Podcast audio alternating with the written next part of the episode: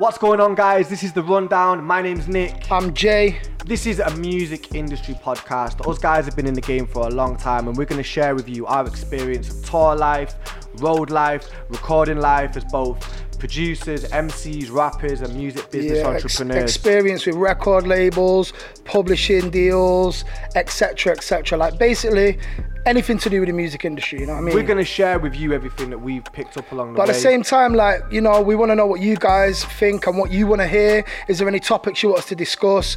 We don't know every. We just know our experience. You know and what we I mean? argue Like- a lot. Do you Oh, know we what I argue mean? all the We- time. He thinks one thing, I think another. We're not always on the same page.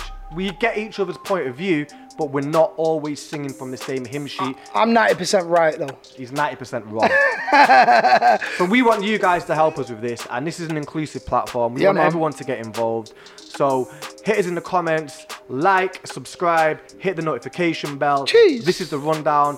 Episodes every single week. Keep it locked.